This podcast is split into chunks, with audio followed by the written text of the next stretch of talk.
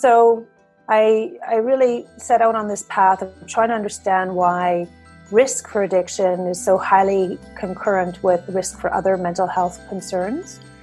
And, um, and, and what is it about those risk factors that translate, that make young people more vulnerable to using and misusing substances? So, what, what, what is it about having a, a slight learning difficulty or attentional problem that draws you towards you know, early onset substance use and and, and, and maintains a heavier and problematic pattern of substance use. It seems intuitive, but when you really start to try to think about it, it's, it's, it's not obvious why some of, you know, some of these mental health concerns or learning difficulties would make someone want to use a substance that, um, that actually exacerbates the problem in most cases.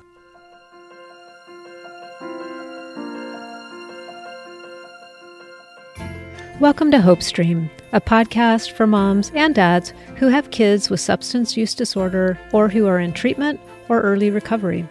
I'm Brenda Zane, fellow mom to a child who battled an addiction to drugs and who almost died from multiple fentanyl overdoses. So I see you and I feel your pain, and I created this space for people just like us. Hope Stream is a space where we focus on you, your health, sanity, and well being and I also bring expert resources to help you navigate this scary and confusing world of teen and young adult substance use. This is where you'll find your tribe, and I'm really glad to have you with me. So let's get into today's episode. But first, this episode is supported by The Stream. You might be listening to this podcast and wondering who else out there is dealing with the kinds of issues you are. Well, there are thousands of moms just like you who are struggling to help their kids and who want to have a more positive, personal, and supportive place to connect with other moms who get it. The Stream is an online pay what you can membership where moms who have kids struggling with substance use focus on their own health, wellness, and sanity with no judgment and no distraction because it's not on Facebook. We have weekly events, a book club, yoga classes, workshops, and great conversations. Being a member of the stream gives you an even deeper connection beyond the podcast, where you get to interact with amazing moms and me every day. So, if you'd like to hang out with us after the episodes, you can learn more and join us at brendazane.com forward slash the stream. The first two weeks are always free, then you pay whatever you can. I would truly love to see you there. Now, for today's episode.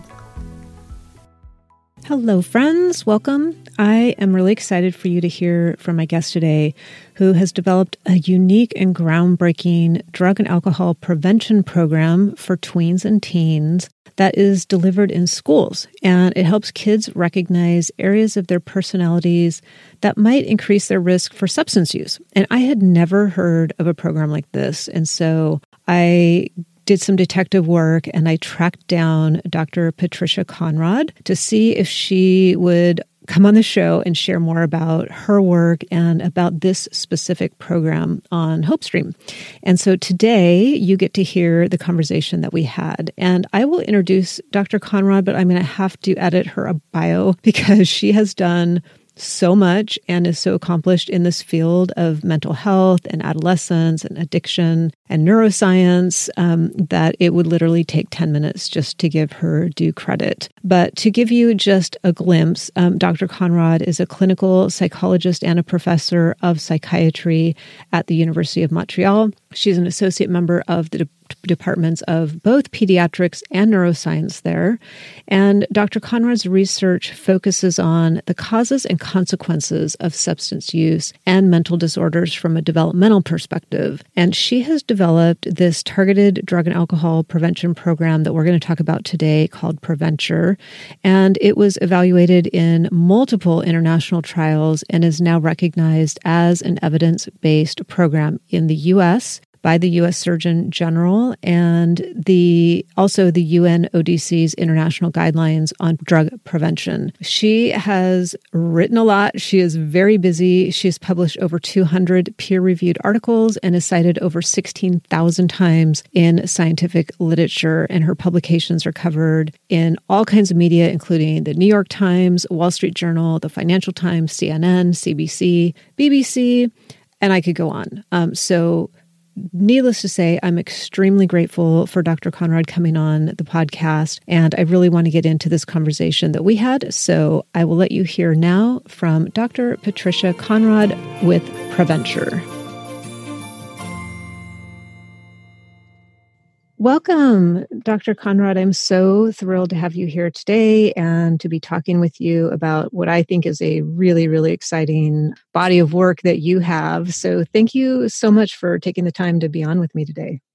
Oh, thank you. It's it's my pleasure. I hope you and all your listeners are keeping well during these extraordinary circumstances and thank you for keeping an eye on the issue of, of substance use because despite the the fact that we're in a another major pandemic, we, we, we, we can't lose sight of the fact that we were experiencing, at least in North America, we were experiencing another major health crisis that really hadn't been addressed. So it, it's still there and there's still a lot of suffering happening. Right. Yeah, I know. I do. I feel like uh, it's been sort of pushed on the back burner, like, oh, that opioid crisis that we had going on. Yeah, that. so, yeah, I'm uh, working hard to make sure it stays. It stays at least somewhat above the fold um, for some thank people. You. Yeah. So, thank you. Well, before we get started, I always like to let people get to know you just a little bit better as a person. So, I have kind of a fun question to ask you to start out with, and that is, what did you have for breakfast this morning? I had an oat bowl. an oat bowl, with, and I half an oat bowl. I shared the other half with my husband. So trying to be a little more healthy in my food choices and cut out uh, wheat. So we're we're trying oat bowls oh. at the oh. moment. oh. Interesting, interesting. So, are you think are you doing sort of a gluten free diet at the moment? Uh, yeah, giving it a try, and and cutting, trying to cut down oh. on sugar as well don't think it's a good thing. Yeah. Yeah. So, what do you put in your oat bowl? Um, I let someone else do that for me. It's it's one of those kind of prepared things that uh, that uh, comes in a food delivery service. So, one of the ways that mm-hmm. I'm a mother of two children and a very very very busy uh, schedule. So, I make use of a, a wonderful um, kind of food delivery service that that does a lot of the prep for you, and then you still get to feel like you're cooking for your family, but there's a lot less work involved. That's brilliant. I love it. And you are, if I'm not mistaken, you're in Montreal. Is that right? I, that's right. I'm in Montreal. Okay. Well, mm-hmm. you're my very first international guest. So thank you. Oh. Excellent. Well, why don't we talk a little bit about? Um, I'd love to hear kind of your path to getting to what you're doing now and, and how you came about um, doing the work that you're doing. It's nice to sort of get a history of how how people come to to the place that they are. Right. Well, so I'm a, a, a clinical psychologist by training, but I've now found myself as a professor of psychiatry and uh, I'm based. My my research team is based at a pediatric hospital and a, a research center within a generalist pediatric hospital. So uh, I've, I've I've come to this point really through through my research. Just you know, my my research, my findings, the data really, um, uh, you, you, know, drove me towards a, a, more developmental approach to understanding addiction. So now I'm I'm a Canada Research Chair in Preventative Mental Health and Addiction, and I uh, hold another philanthropic chair on, on in social pediatrics, and I have an appointment in the pediatric department at University of Montreal, and as well as the psychiatry department. So the way I got into it is I started out by studying risk factors for addiction. Um, and at the time, back in the 80s and 90s, the focus was on the genetic predisposition to alcoholism and other substance use disorders because it was very widely acknowledged and a you know very repeatable and robust finding. You know, one of the most consistent findings in medical research at the time was the familial transmission of of, of substance use disorders. And so I, I studied children of alcoholics and tried to understand what they were inheriting Um, and there there was a wide variety of, of characteristics that differentiated children from from families with with multi generational family histories of substance misuse uh, compared to those who who did not have such histories, and um, and uh, the the the variables that appeared to be most relevant and consistent were um, neurocognitive differences. So so different you know styles of thinking um, some learning difficulties um, uh, attentional problems uh, executive difficulties but that there was also a variety of other um, uh, other characteristics that maybe had smaller effects but but were nevertheless consistently observed. So um, I I really set out on this path of trying to understand why risk for addiction is so highly concurrent with risk for other mental health concerns, and um, and and what is it about those risk factors that translate that make young people more vulnerable to using and misusing substances? So what what what is it about having a a slight learning difficulty or attentional problem that draws you towards you know, early onset substance use and and and and maintains a heavier and problematic pattern of substance use. It seems intuitive, but when you really start to try to think about it, it's it's it's not obvious why some you know some of these mental health concerns or learning difficulties would make someone want to use a substance that um, actually exacerbates the problem in most cases.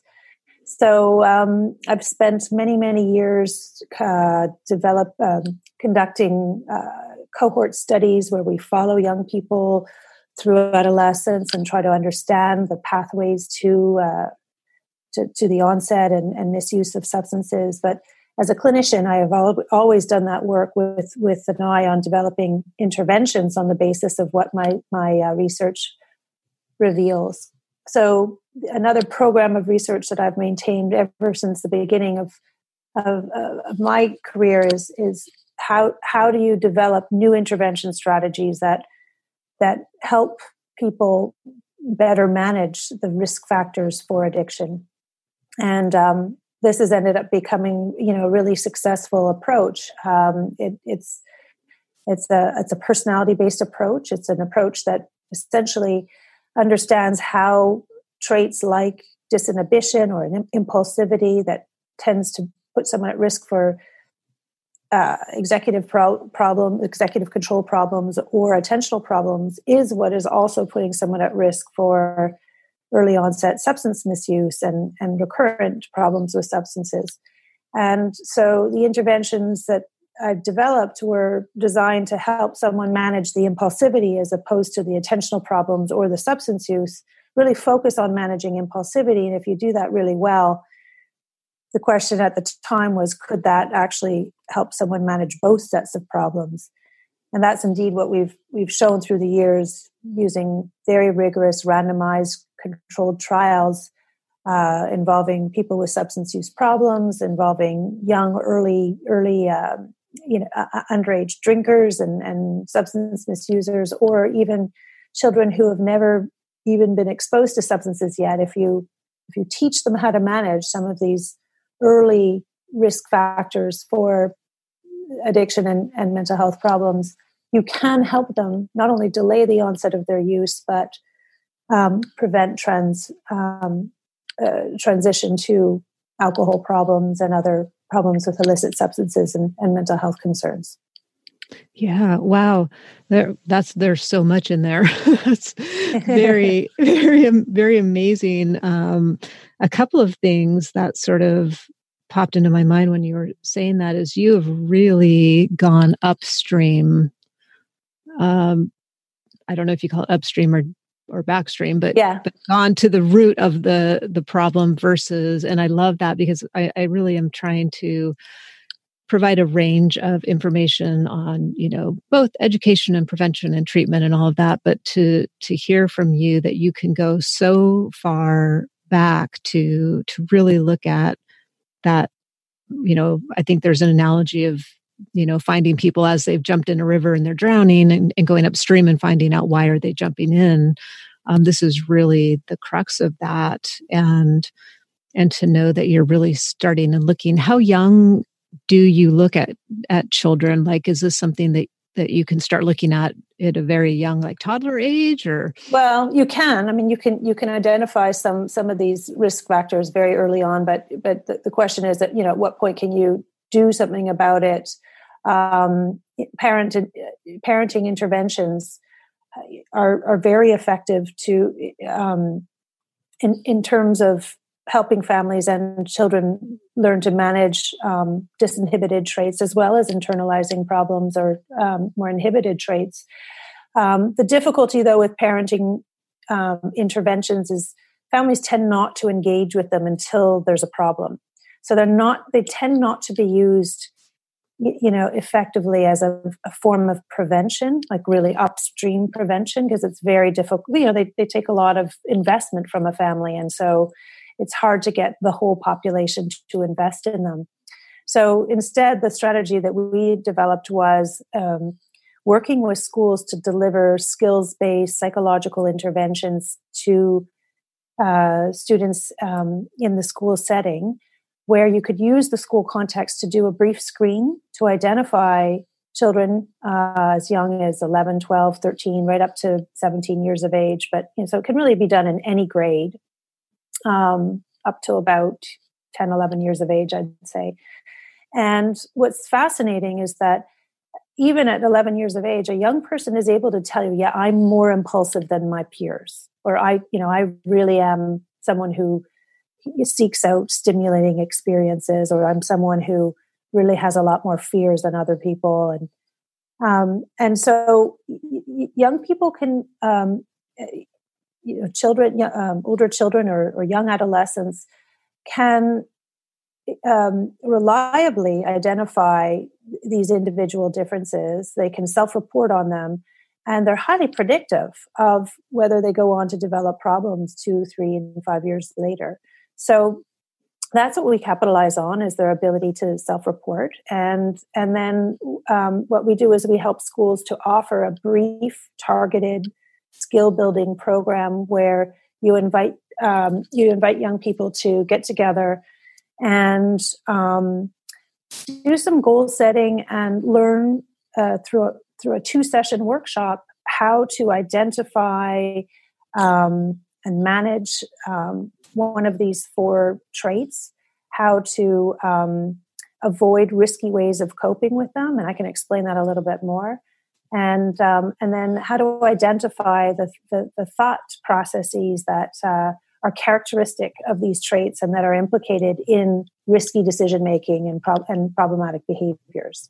So it's very much a, a cognitive behavioral intervention, um, but it also has some goal setting and some influences of po- positive psychology and motivational interviewing as well. So it's it's using all the the techniques that are used in, in clinical psychology, but applied upstream before any problems have had their onset.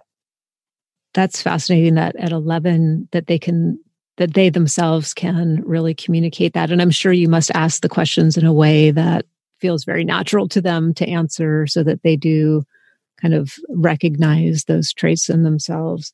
And I love that you talk about identifying the thought processes because at that young age, I think a lot of times kids they have all of those thoughts, but they don't necessarily think of them as a thought process, right? It's just what they think. Um, so that's right. For yeah. you to make them really aware of, no, this is actually something that you can look at and, and potentially change is really, really powerful.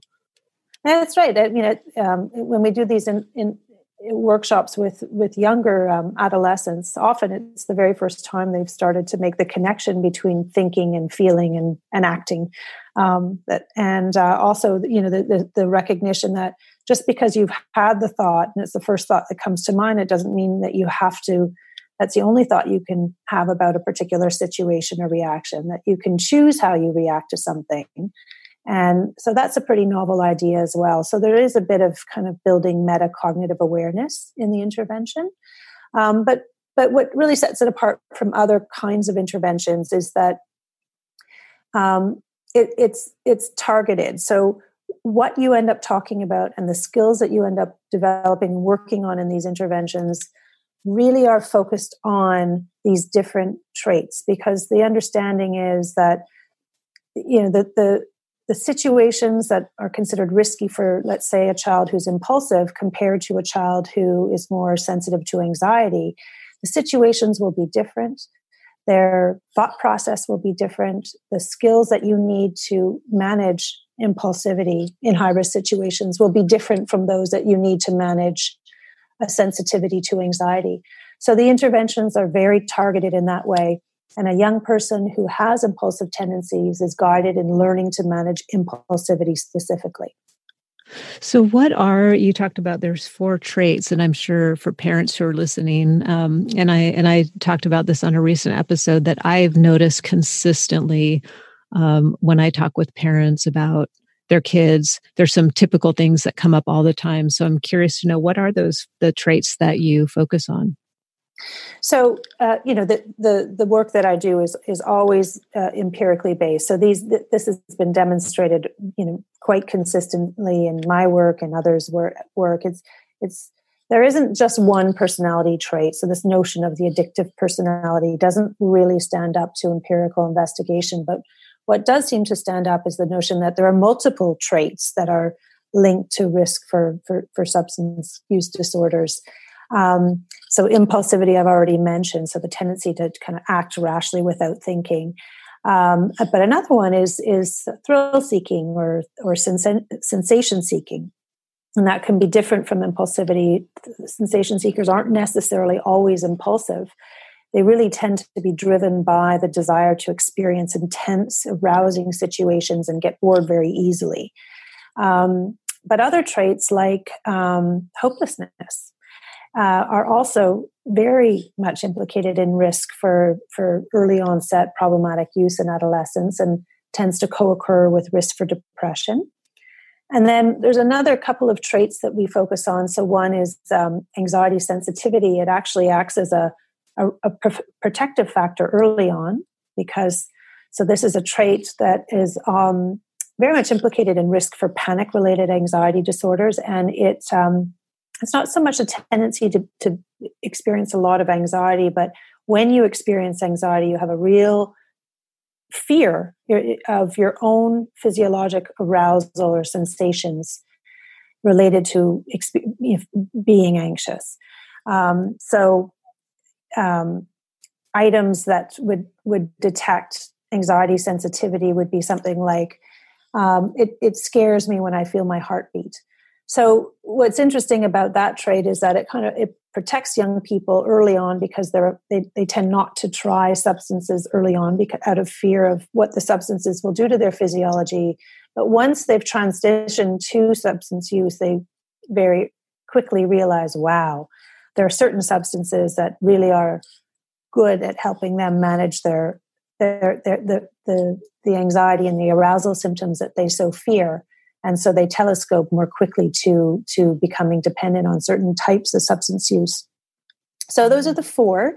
And then um, we've also more recently been focusing on a couple of others. So there's a another trait that that only characterizes a small portion of the population but it it's called psychotic like experiences or this tendency to to maybe attribute too much salience to certain odd perceptual experiences. It's a very rare trait.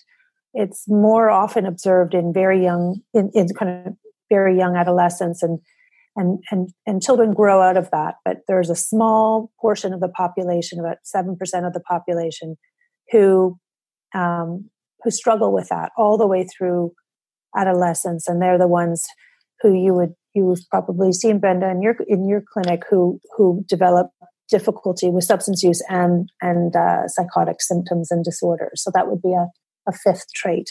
Mm.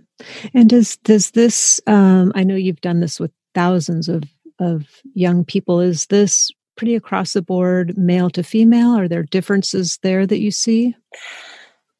Yeah, there there are some differences. So you tend to see, you know, higher impulsivity scores in males and higher anxiety sensitivity scores in females. Hmm. But you it's it's it's more that there's a slight imbalance um, but you you could you see these traits uh, in both genders um, and in, in fact you know many people have some degree of these traits in them it exists in everyone it's just some people experience these more intensely than others right and for especially for parents, I think it can be such a confusing time as your kids get into that 12, 11, 12, 13 year old age. They do start to make changes just naturally as adolescents. And then, so it's hard to tell sometimes what is sort of normal teen, you know, and tween um, behavior and what is not. And so something like this that gives you that, like you said, that empirical data to say, yes, your child might be impulsive and a level of that is normal, but this level might be something to pay more attention to. Is that sort of a, is it kind of a, a litmus test in a way for parents? I I fully agree with what what you've just said. I, that's exactly it. Is um, in child and adolescent psychiatry and psychology, often you know the, the parents and, and the child and the school might be detecting that things are are little you know that there's a struggle that things are uncomfortable that you know may, the child might be coming distant but really the only way to access services in many in many parts of the world or to for everyone in the family to agree that this child requires some kind of intervention things have to escalate to a, you know a very high level. And um, and what we're suggesting in this approach is that um, you know that that can often be a two year period where where symptoms and difficulties are evolving and having an impact on learning at school and friendships and so on and that schools should take a bit more of responsibility and being a bit proactive in terms of reaching out to to children allowing them the opportunity to self-report on the existence of these traits and how they feel how you know how much of, of these traits they're experiencing and allow them opportunities to do something about it. Um, and what's amazing is that when you offer this program in a school and you and you advertise it, you, you know, in a in a way that uh, that that is uh, accurate, but also that it, you know um, is is positive and and focuses on the preventative nature of it. But 85% of students sign up for the program. So they're interested in this. They're interested in learning the skills and the way we way we advertise it is we say this is a, a workshop where you learn about your personality, you learn about your personal strengths, maybe some of your personal weaknesses, and you learn to skills to help channel your personality towards your long-term goals. And when you put it that way, and when it's offered to a wide range of students, regardless of whether they've started to experience problems or not, what you find is that overwhelming, overwhelmingly, um, the majority of, of adolescents would like this kind of assistance. Yeah, I, I think as an adult, it sounds some, like something I would like. you know, when you put Absolutely. it that way. Yeah, it's really, that is such a, I was going to ask you that, how you position this so that it doesn't come across as, you know, something specifically geared towards preventing, you know, addiction or, or substance use. So that's really helpful to know. Um, and yeah, that sounds really positive. And, and I would imagine as, teens are going through those those years are so hard you know anyway just the confusion and the peer pressure just to have something that sounds like a solid tool to to to use to kind of help ease that path sounds like a, it would be just really empowering for them. Absolutely and if you'd like to um, if you'd like to get to just to hear some testimonials on on our website so if you go to the preventure.ca website we have a, a, a, a number of videos that uh, that uh, offer some testimonials from from adolescents who've been through the program and it, they, they just articulate what they like about it so beautifully. So one thing is you know just you know the, the feeling of having a place to, to talk about this and and hearing that there are other young people uh, who are like them and who who you know, are experiencing some of the same challenges that they're experiencing. So many young people go to these workshops thinking the stuff the, the stuff that's going through their head, the stuff that they're struggling with, nobody else would understand it. and it's a huge relief to them to hear that there are other other young people in the school who they thought had it all together who are also having some you know questioning how, how do i interpret certain situations? You know am i overreacting? Or who even self-report having had a, a major overreaction at times. So uh, i guess what i didn't mention is that these are group based and the more we do research on these the, this intervention approach the more we learn from young people that they they really learn from each other better than learning from a facilitator. So they're they're they're guided by a, a very well trained counselor or teacher um, or a psychologist but um, what the facilitator does is it, it, presents information and facilitates discussion but uh, experientially the young people learn from each other and not from the facilitator necessarily. It's also manual based, so they all they, they will they'll take a, a really helpful uh, work booklet home with them and get to continue learning that way. So, yeah, and like you said, it this is this is such a great sort of um, non-emergency way to get that information so you're not waiting until they're in the principal's office or you're not waiting until they've you know gotten caught with marijuana in school or something this this is that um, entree that seems like it's a very positive way to get that information versus sort of a um, uh, discipline you know corrective way to do it yeah yeah, yeah. absolutely and yeah. um, and it also you know by training schools and and uh, counseling teams or special education teams on how to deliver the approach. It, it also provides them with tools and a, and, a, and a dialogue that they can have with students as problems do arise, should they arise down the road. So do you remember that remember that workshop we talked about? Remember your impulsivity? Well, is this a situation in which maybe you reacted impulsively? And it just allows them to quickly move into this is what often what the counselors at the schools will tell us it allows them an, an opportunity to, to quickly pick up on and engage in a in a in a constructive type of uh, you know, discussion and intervention. And so, so you run, and this is the Preventure program. I just want to make sure that we. That's right. Okay, yeah. I, I, couldn't remember if we said that or not. Um, so it's called yeah. Preventure, and so it's it's actually administered through schools, right? So this is something that a school district kind of uh, adopts, or how does that actually work? How does it come to be? It's it's a pretty flexible program, so there are all kinds of variations of implementations of the of the program.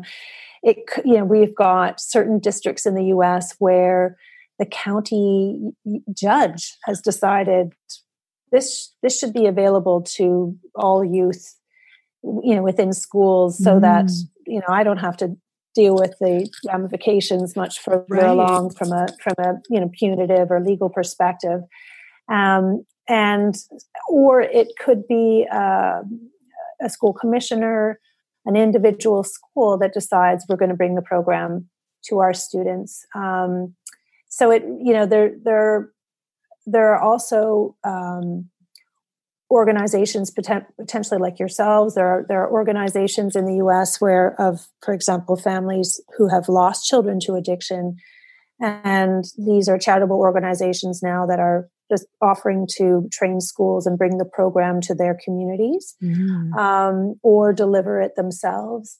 Um, so, so essentially, what we advocate though is that you d- you deliver the program in the school because that's where most young people can be found, especially at younger ages. So in the seventh, eighth, and ninth grade, they, they you know they tend to have better attendance and they tend to be at school. And, and that's where you can reach the, the greatest number of young people um, for the program. Right. Yeah that's yeah you would think that like the drug courts and some of those like you said that are feeling the impact down downstream that that would be really um, motivating to say hey what can we do to to make sure we're catching these kids earlier? And if a if a parent sees because you know obviously parents are um, seeing their kids so closely as they're growing up and if the parents listening and they've seen some of these traits that you've talked about um, what would your advice be as far as you know maybe they're not ready maybe this program isn't available there. Are there things that they can do if they're seeing like oh that kind of sounds like my kid um, what mm-hmm. would your like what course of action would you recommend that they take? You know so uh, first of all i you know don't don't just try to convince yourself that they'll grow out of it. You're you're better off addressing it in advance than waiting for something to become a bigger problem. Uh, I recommend to parents that you know, if you're detecting some you know, traits of, of intolerance of, of anxiety or fear or that tendency to have a, a, a more pessimistic outlook on on things or if your child struggles with executive um, control and, and uh, impulsivity or, or thrill seeking you want to address it before they enter into those riskier years. You want them entering into adolescence with skills that help them manage these traits because if they're unmanaged, they they they will you know, lead to substance misuse. It's they're very direct, directly linked to substance misuse. Um, now the question is, how does a parent do something about it? How does a parent help a young person do something about it? Now, as everyone with a child of you know let's say at about 14 to 17 years of age there, there, there's a switch that goes off at about 14 right where where teenagers just stop listening to messages from parents and actually kind of twist them around and really tend to to to be turned off by messages that come from adults. Right. I have and, one of those right now. I have a 14 year old.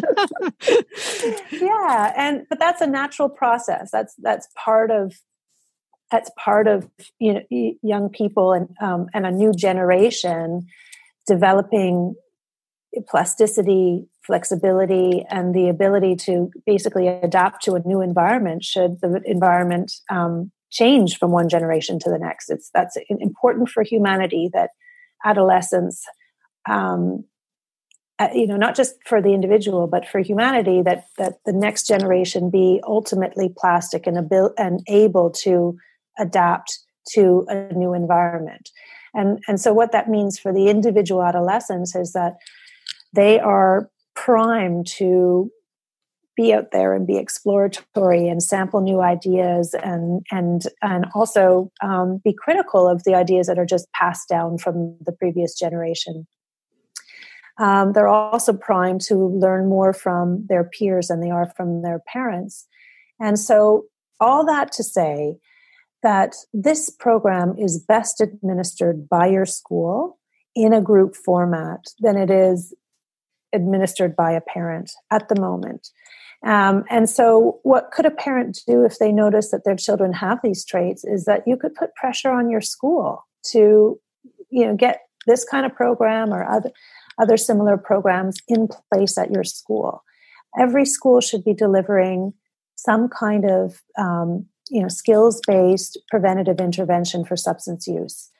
It is unacceptable that your child is attending a school that is either not providing evidence based prevention or providing an intervention that is is unhelpful, such as just providing testimonials or, um, for example, former drug users who or, who go and and um, tell their story or someone going in and talking about all the harms associated with drug use. We know that those, those, those programs don't work. Programs that transfer skills to students and to the community are the programs that are effective in preventing substance use. So what parents could do is put pressure on the school to allow these programs to happen.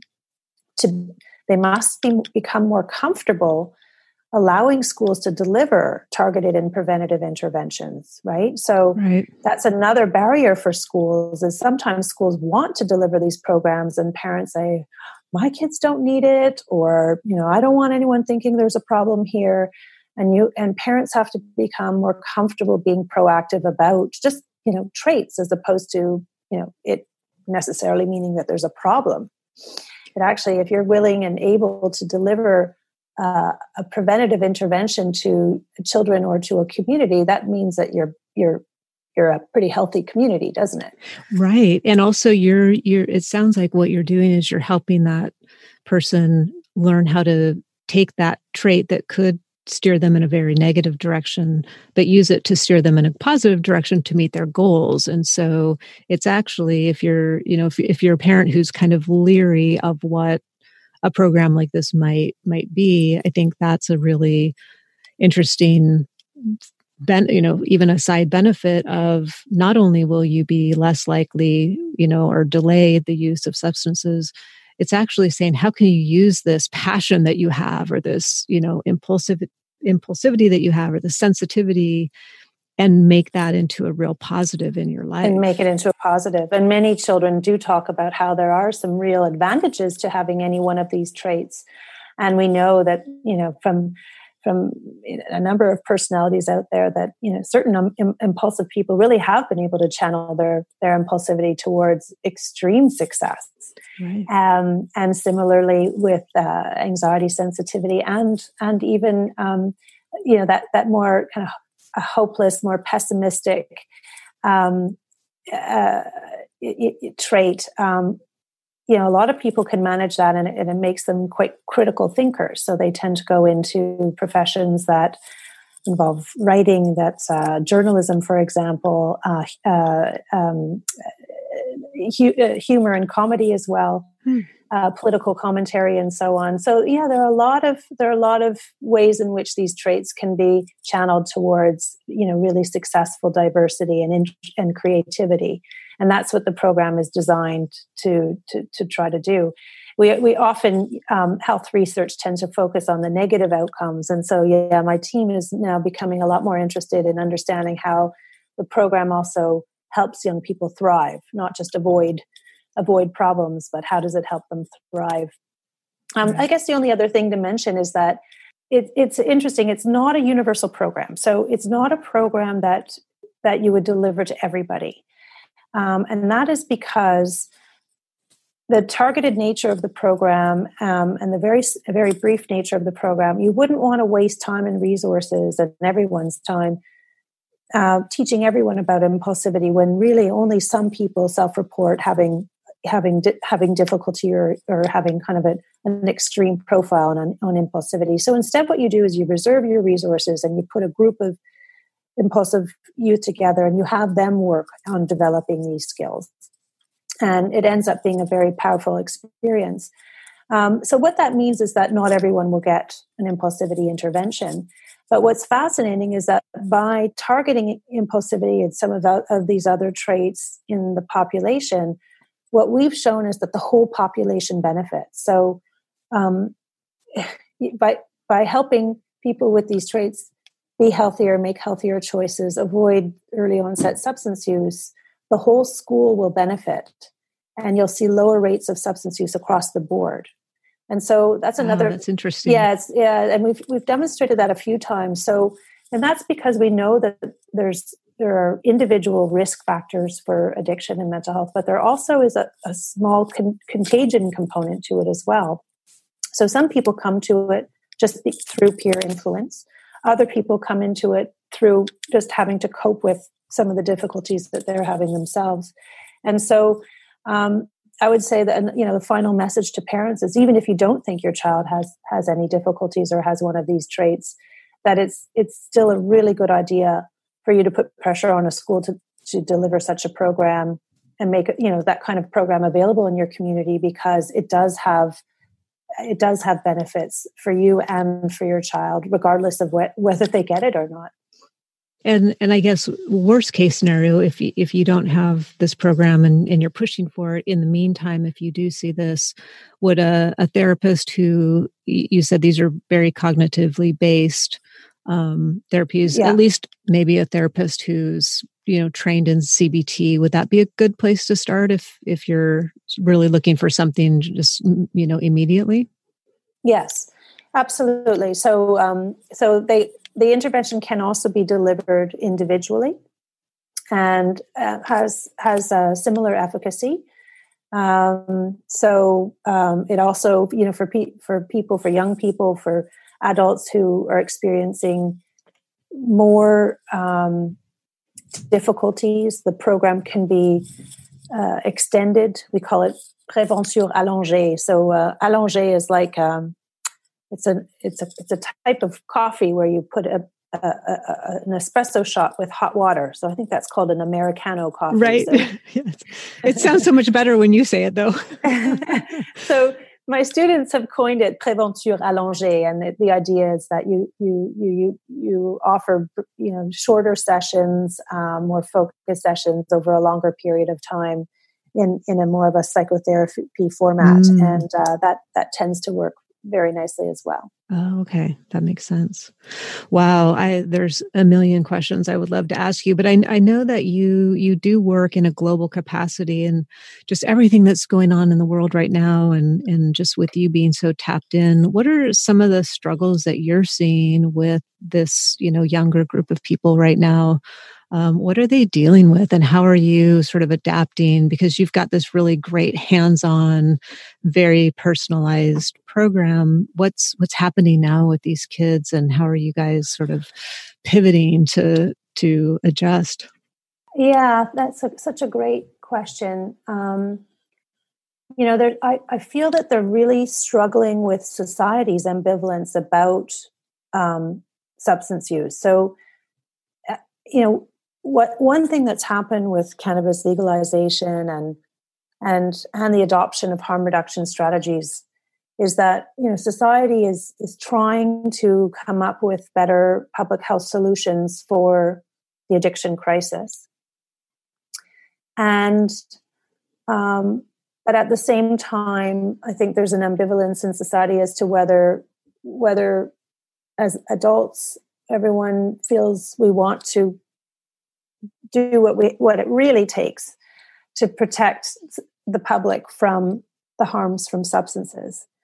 And I think you know the the the data that do exist on this suggest that actually you need more control. You need to convince people to use and, and you know drink less, um, smoke less cannabis, smoke it less often, uh, less often, less frequently, uh, use lower potency alcohol or cannabis or cigarettes and so on. And so I feel that what's happening with young people is that sometimes they're they're getting they're interpreting these efforts around harm reduction as a sign that actually if you do it this way it's okay um, and that they're they're mm. actually adopting more and more liberal attitudes towards all kinds of substance use including prescription drugs because those as well have been you know made widely available. Um, and there's also a lot of messages coming from the music industry and and, kind of less un, un, less regulated media and television so that it, they're just being bombarded with messages about um, drug use alcohol and drug use. And they're having a really hard time figuring out what is the answer for them and um, mm. I, what I think what Preventure uh, h- helps them with is that it, what's what's interesting about the program is that you, you don't really talk very much about alcohol and drugs, although it has a, a very consistent preventative effect on substance use. You're mostly talking about their personality and, and how they're coping. But one way in which you do refer to substances is this idea of whether it's okay to use substances as a way to cope. And most young people really don't don't agree with that. So they're still ambivalent about whether it's okay to use or not. Most will, by the end of high school, will say it's okay to use because everyone uses. But what they're not comfortable with is wow. this idea that you're using as a way to cope. And once they see that substance use is often linked to using to cope for, for and, and if, if they see it as using to cope with their personality, they become very uncomfortable with it. And it is a driver of why many choose not to use after the intervention. So I think that's the big challenge right now is helping young people understand these shifts in society about how we are understanding uh, you know what what is the, the new place for for substances in our society we're becoming more liberal um, and what what what uh, measures need to be put in place in order to protect the population from re- the reality of these is that these are substances of abuse and they have addiction potential to them and we need to do th- you need to put things in place in order to protect young people and the general population from the harms from substances Yeah, they, they are getting mixed messages. I agree that there's, you know, there's sort of this message of everything in moderation um, and, and with harm reduction, which, you know, is probably great for a, a small population who are very, very deep into their addiction and, and harm reduction is better than the alternative. But when you're talking to an 11 or 12 or 13 year old, um, it would be so confusing to see all of that. Yeah, absolutely. I, I, uh, I, I agree because what we know about substances is that the earlier you use them, the more you use them, the more frequently you use them, and the more heavily you use them, the more at risk you are. And and right. so, um, yeah, moderation message would be is a tricky one for young people because you don't want them using in moderation daily. right and and moderation to somebody in that age group is is you know a little suspect yeah. as well yeah. so yeah and so now have you had to shift to an online model or how are you coping with the whole covid-19 scenario yeah so we have so preventure has shifted to we we, we got really quickly activated and um, we were told to stay home and then we we all just decided this is this is what had to be done so Preventure is now available in an online format. Um, and it's also it remain it, it, maintains its flexibility in that whoever's using it can use whatever um, meeting platform that um, their institution approves. So whether it's Zoom or WebEx or or a homegrown program, you can use that. And we've made the intervention material available in digital format so that um, uh, therapists and facilitators can still host meetings, uh, groups, and and deliver the intervention. And we even have a, a, a new kind of training format so that uh, we can help therapists become comfortable delivering a, a, a group intervention on Zoom. Um, so so that's what's happening right now. So all of it's been made available, and and certain communities are picking it up. But to be honest, schools are extremely overwhelmed. Oh, and yeah. in my in my province, where where we've been terribly affected by by COVID, um, terribly terribly affected, that um, all the school counselors have been seconded to go and work in the seniors' homes, so they aren't even available to to deliver uh, virtual interventions at the moment. Oh, wow! Yeah, mm. so I don't know what's happening in in various states across your country, but um, even though there's there's certainly a desire to continue reaching out to young people uh, it's difficult to do it through the school system because the school systems are so overwhelmed and school-based counselors yeah this may be i wonder if you'll see a shift it'll be interesting to see if there's a shift into more like we have the boys and girls club here sort of you know community based clubs um, i wonder if that will need to you know shift for a while as schools are understandably you know overwhelmed with having to to change to an online delivery mm-hmm. yeah. is mm-hmm. is there a um a question that you get asked all the time or sort of a scenario that you see that you would like to clear up? You know if we could give dr conrod a, a billboard in the middle of downtown uh, montreal what would it say? What would you like to say to, to parents or to, to people in general? Um yeah i think just just just keep working on your keep working on your mental health. It's it's a uh, it's just an ongoing uh, com- commitment that everyone has to make in order in order to uh, address address this issue. Um, um, I think I guess that's the message: is just you know just keep plugging away and working and focusing on your mental health. Well, and and, and I I love that you say that because I think it it does help um, break down that stigma that you know working on your mental health means there's something wrong with you and and this program too to introduce to to kids at a young age to say that thinking about your mental health and thinking about this and and putting plans together is a healthy thing to do um, it's a positive thing to do rather than making it shameful mm-hmm. or making it feel like mm-hmm. oh you know i have some big problem so so that makes a lot of sense thank you well, we are at time, and I, I want to be respectful of your, I know, incredibly busy schedule. So I just thank you so much for sharing with us the, the Preventure program and your thoughts sort of on what's going on with our, our young people here in North America. Um, I will direct people to the program and to your website and all of your research um, in the show notes. So that'll be there. And thank you so much for your time. Oh, that was a pleasure. Thanks for all your questions. That was a lovely interview, and you you managed to keep it uh, in in a one hour yes. to, to, to to the minute, which is very yes. impressive. yes, well, I, I definitely respect everybody's time, and and I know that you're very busy, so I just appreciate it so much, and I look forward to staying in touch, and I'll be following what you're doing. Great. Well, yes, please do keep in touch. That was my pleasure.